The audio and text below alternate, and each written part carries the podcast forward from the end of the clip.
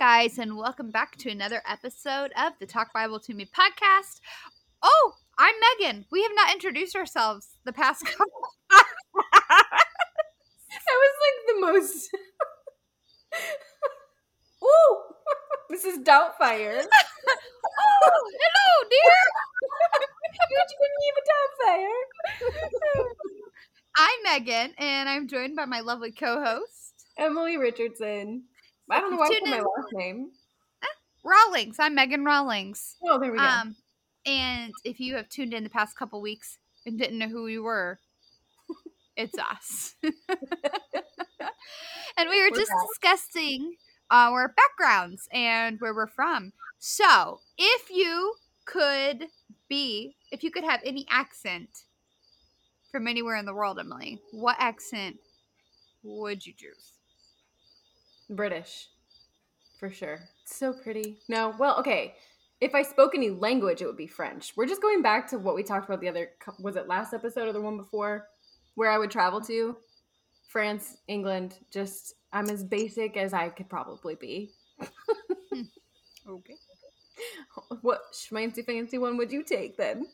South African because nobody knows what it is. If you speak with a South African accent, people are like, is she British?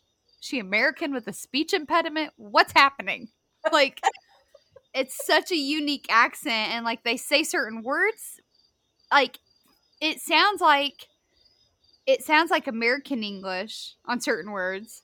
And there's other words it sounds like British English, and then there's other words you're like, I don't know what that is. You just I'm want to be different, different than everybody else. Eh, I'm just kidding. If I could have any accent, I would definitely Russian. Oh, No. I've got Russian. I can do a Russian accent. let's hear it. you can't claim it and not do it. I am Russian.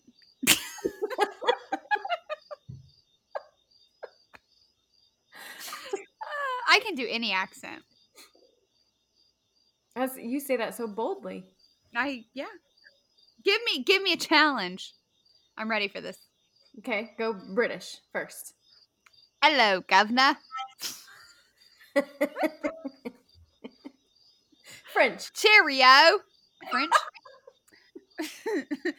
Where's your last on bread?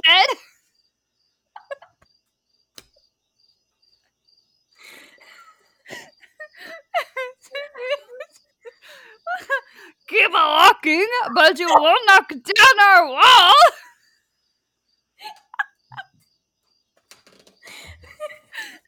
I am a French bee. She clearly grew up on Veggie Tales. Okay, give me another one. another one. Australian for my daughter. It's her favorite accent. 'Cause up, Razor blue. blades.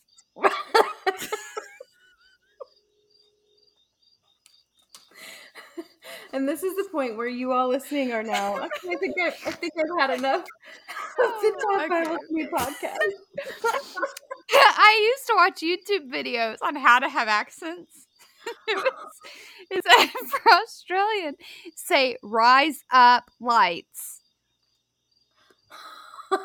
Rise Rise Up. lights. And oh that Oh, sounds like razor blades. Ready? Oh my gosh. Listen for razor blades. Rise up lights. it sounds like try it. Rise up lights. See? Now we sound Australian. But that's all you got. That's it. That's all you got. Kind of like my only accent for the French is like a stereotypical laugh from the 18th century. Like, ha ha ha. Like, I'm pretty sure women didn't do that either. They were like, like I just think of like the feather duster in Beauty and the Beast. oh, you stupid. Wee. Like Oh, that's not what I think of the French at all. Actually, like I really admire the way French women take care of themselves and like present Mhm. themselves. Mm-hmm. I Google. You look at my Pinterest. It's all French makeup. Like, what do French women do to look so pretty? they do. They are so. Oh, they're so Ugh. so pretty. Oh man! And with that, You know what else is around. really You know what else is really pretty? The Lord's love for Israel. Let's go say. You beat me She's to it, but I wasn't gonna let you have it. She's done it again. Hey, listen. Oh, I'm- I am I am two for twelve right now. two for twelve. Good thing this is chapter eleven. Uh, I was counting the intro. Oh, oh! I couldn't even segue the intro. I'll give it to you. Mm. I'll give it to you. Cool. So let's go into Hosea chapter 11. Rise up lights. I'm going to be I'm to be reading from the New Living Translation and I'm going to start in verse 1. When Israel was a child, I loved him, and I called my son out of Egypt. And I'm going to read what D.A. Garrett said because I thought this was really interesting. And I really like D.A. Garrett's commentary on Hosea, by the way. I don't know if you've noticed that or not. I might have. I also use the NIV application. I like to use multiple, but like his I love. Um many interpreters observe that the idea that Jesus fulfilled Hosea 11:1 corresponds to the typology that one finds throughout Matthew in which Jesus recapitulate recapitulate recapit mm. I can help you there. I don't. I don't know. recapitulates the story of Israel. If you guys want to know what that word is, you can check out our Patreon. What a great segue! On Patreon, you get to look at the behind the scenes, check out our notes, and see how we do what we do. This also includes how did we come up with our designs? How did we decide what book of the Bible to write a Bible study on? And how did Emily get involved in the Talk Bible to Me podcast? I'm telling you, it was a God thing. By That- four. Five I'm- four I said by force, but I'm totally Yeah. force of the Holy Spirit. So anyway, if you guys will check us out on Patreon because this is how we f- fund and sustain our ministry along with our store online. You can buy our Bible studies. We have great merch. It's really exciting um, to be part of. And so we're asking you to partner with us. And you can do so at patreon.com forward slash the bold movement. That's Patreon, P A T R E O N dot com forward slash the bold movement. Now back to our podcast in which Jesus recapitulates, recapitulates.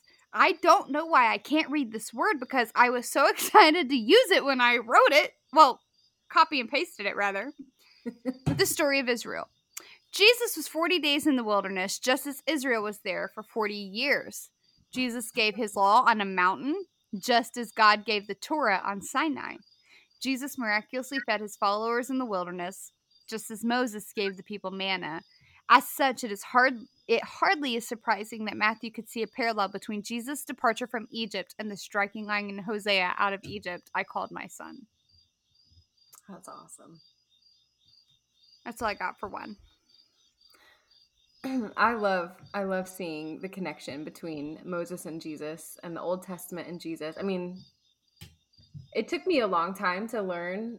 I mean, I was not raised to understand the connection between the Old Testament and Jesus. I I just didn't know. I didn't know that it all pointed to him. So when I figured that out, it was like the most mind-blowing Oh, so good. So good. And it changes. It changes everything about the way you read the Old Testament and it should be even just a reminder, just in this episode. Everything that you read, everything that you read in the Old Testament, it all points back to Jesus. So if you're struggling through a certain section of scripture, just remind yourself to like look for Jesus in that.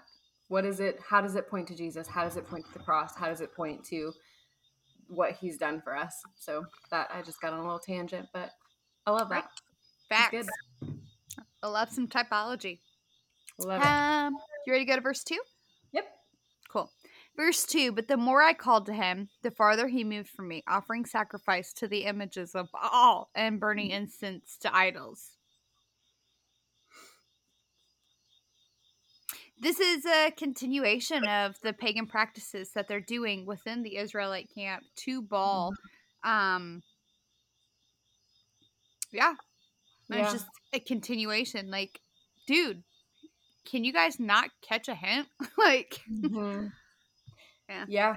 Yeah. And um I forgot to mention in verse one, um, it's kind of that's an adoption. Um he called Israel his son. Mhm. Um and this is a picture of him adopting, you know, his people as his own. And so it really makes verse two all the more um devastating because the more he called and loved his children, his child, the further they pushed God away and ran to other things uh, and it's it just makes it sad to think about that he chose them he adopted them and if you have adopted i've not personally adopted um, but i know so many that have and the story of what that what that means to be chosen to be chosen by somebody and then you know the idea of them pushing them away afterwards Absolutely. Why don't you take the next section?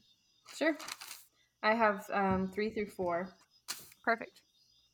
Yet it was I who taught Ephraim to walk. I took them up by their arms, but they did not know that I healed them. I led them with cords of kindness, with the bands of love, and I became to them as one who eases the yoke on their jaws. Again, that conversation about the yoke. If you go back to our last episode, you'll hear a little bit more about what that means, the whole yoke thing. Um, and I bent down to them and fed them. Uh, and I this this section for me again, I, I went back to that idea of parenting.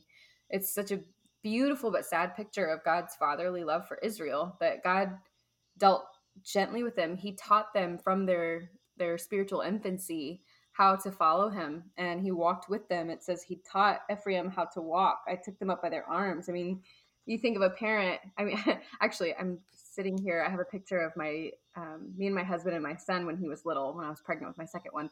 And he's his hands are holding both me and my husband's hands and we're like walking him along and just like this it's my favorite picture but that's the picture of what god is showing how he is with with israel that he had that fatherly love of when you see a parent walking their child along teaching them how to walk and then they grow up and they turn away from him and how devastating that is so but he was still so gentle with them even in spite of their sin he was gentle with them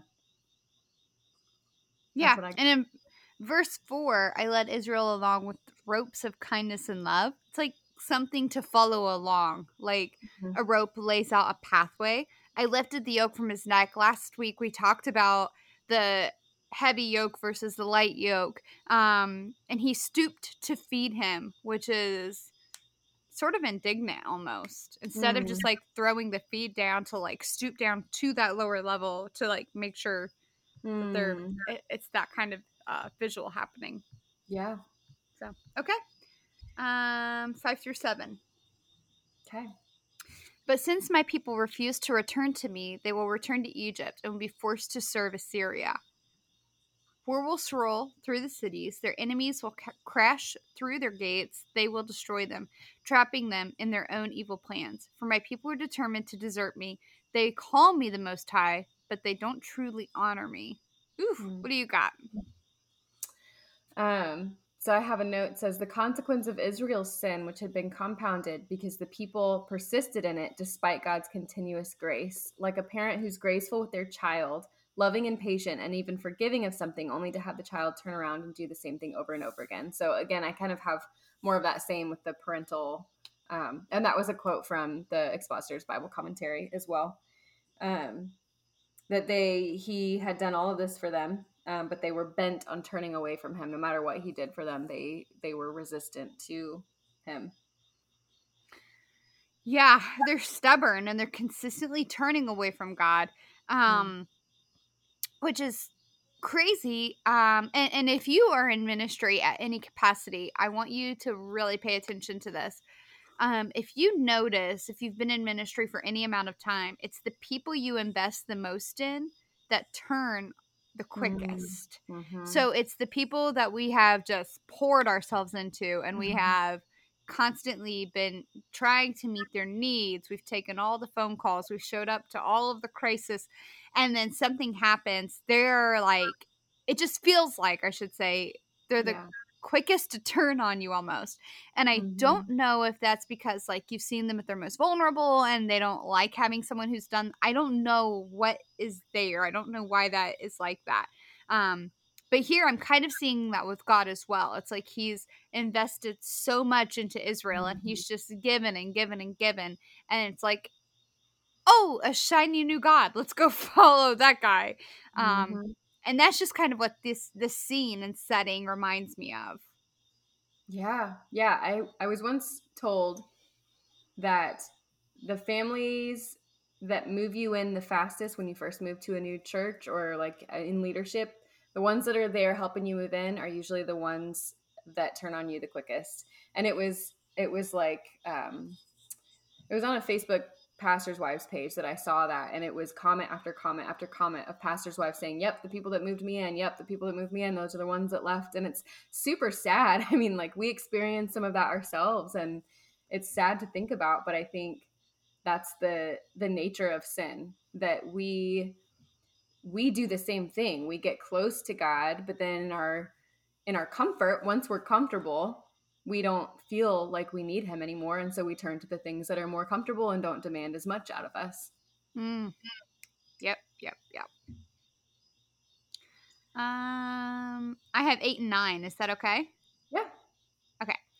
Um, oh, how can I give you up, Israel? How can I let you go? How can I destroy you like Admah or demolish you like Zeboim? That sounds Zeboim. that sounds like a name from like uh Scientology or something.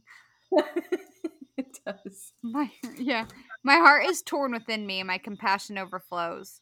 No, I will not unleash my fierce anger. I will not completely destroy Israel, for I am not, or for I am God and not a mere mortal. I am the Holy One living among you, and I will not come to destroy.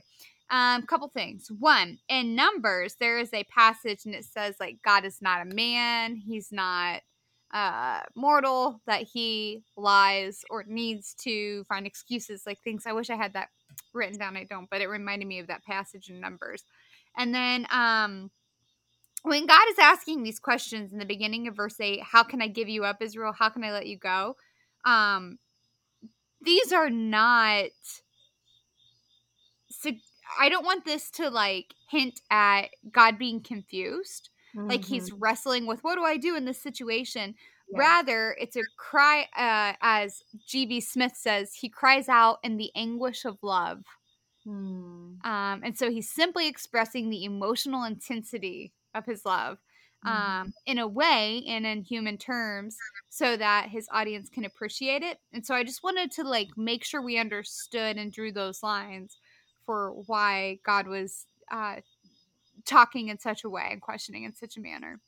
yeah i have my um the expositor's bible commentary i feel like there's an easier way to say that ebc Mhm. um i loved this it said that these verses um 8 through 9 are like a window into the heart of god they show that his love for his people is a love that will never let them go and i love that idea of these verses being a window into the heart of god how much he loves them that it's it's rhetorical questions that he's asking here. It's not like how can i give you up? It's how can i? Like it's not meant to be answered. It's not like he's like you said wrestling Right. with it. So, um, and then I also have for verse 9 um, For I am God and not a man, the Holy One in your midst, and I will not come in wrath. Uh, and my note said, Because God is holy, he does not let passion or bitterness govern his decisions. He promises wondrous blessings on the people if they will follow him.